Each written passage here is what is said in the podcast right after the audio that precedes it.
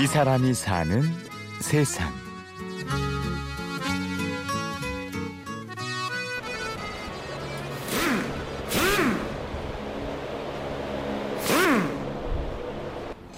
이거 이제 바퀴 탈착할 때 지금 고정한 이곳은 원주에 있는 한 수입 자동차 서비스 센터. 앳된 얼굴의 한 젊은이가 차를 정비하고 있습니다. 올해 25살인 양동현 씨는 딱 10개월 차 정비사입니다. 그래서인지 지금은 중요한 정비보다는 주로 가벼운 정비를 맡고 있죠. 어, 이 범위가 너무 넓어서 네, 차근차근 단계별로 이렇게 올라가는 그런 시스템입니다. 가장 일반적으로는 소모품 정비가 제일 많고 좀 큰 작업이라고 하면은 이제 미션 오일 동현 씨는 조금 이른 나이에 사회에 나왔습니다. 공부 쪽은 관심이 없었고 어릴 때부터 무언가 만드는 게 좋았다는데요. 막연히 좋아하던 것을 직업으로 삼겠다고 결심한 건 군대에 입대하면서였습니다. 저는 이제 군대 전역하고 바로 폴리텍 대학을 입학해서 1년을 기능사 과정을 밟고 바로 이제 취득하고 나서 취업을 했죠.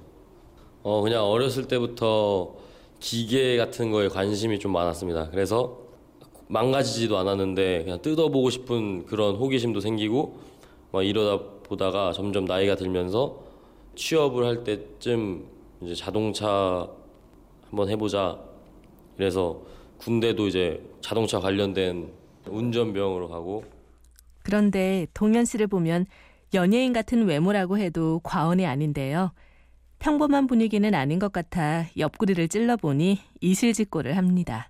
원래는 춤을 췄습니다.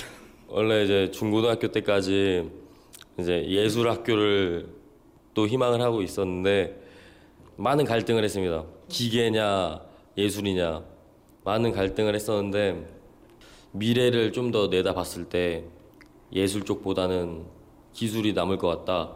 그래서 선택을 하게 됐습니다. 현실적으로 냉정하게 생각해서 진로를 정하고 시간 낭비하기 싫어서 다니던 대학도 그만두고 실무에 뛰어들었습니다. 하지만 뜻이 있어서 선택했다 해도 대학생인 친구들이 부러울 때가 왜 없을까요? 다시 학교 가고 싶은 마음은 많아요. 친구들 방학 때 쉬는 거와 동아리 활동, MT 뭐 이런 그런 에피소드를 들으면은 저도 마음은 그 자리에 있는 것 같아요. 그래서 부럽고 하지만 지금 현재 전 충실하고 싶습니다. 부모님께서도 많이 좀 반대 아닌 반대를 하셨는데 제가 선택한 거 후회하지 않겠다 하고 나와서 지금 살짝 후회는 있는데 일찍 끝나서 교수님 보고 왔잖아. 이상학 교수님? 이상학 교수님, 이강욱 교수님.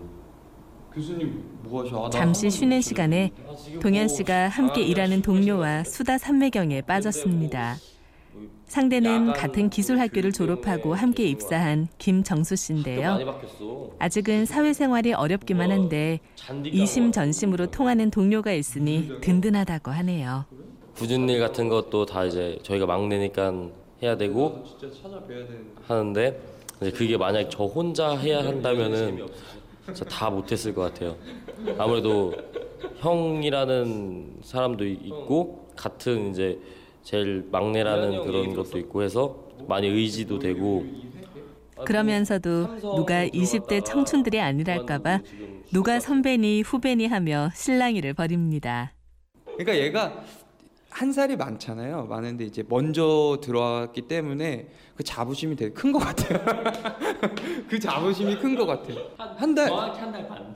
한 달이면은 거의 동기거든요. 선배 대접을 좀 받고 싶어해요. 그래서 저기 위에 같이 이렇게 일하시는 분들하고도 있을 때 자기가 먼저 들어왔잖아. 약간 이런 얘기를 간혹 가다 해요. 근데 저는 기가 차죠.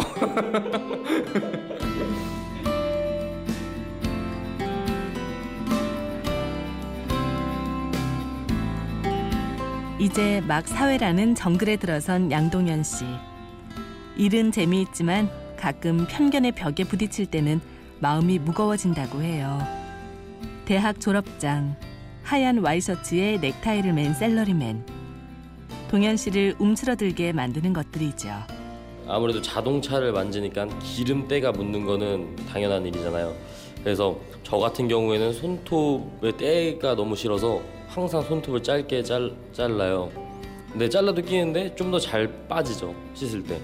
그래서 항상 손톱을 짧게 자르면은 이제 여자친구가 항상 제 손을 보고 개구리 손 같다고 이쁘지가 않다고 손톱은 항상 이렇게 칫솔이나 뭐 이런 식으로 해서 때를 벗기거든요.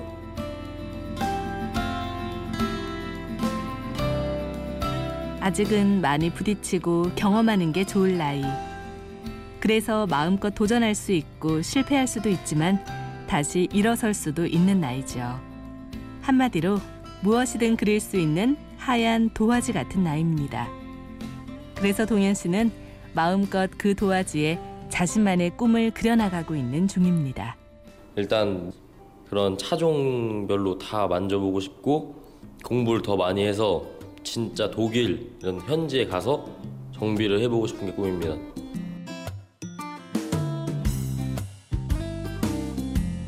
사람이 사는 세상. 취재 및 구성의 신소영, 연출 최우용, 내레이션 아나운서 류수민이었습니다. 고맙습니다.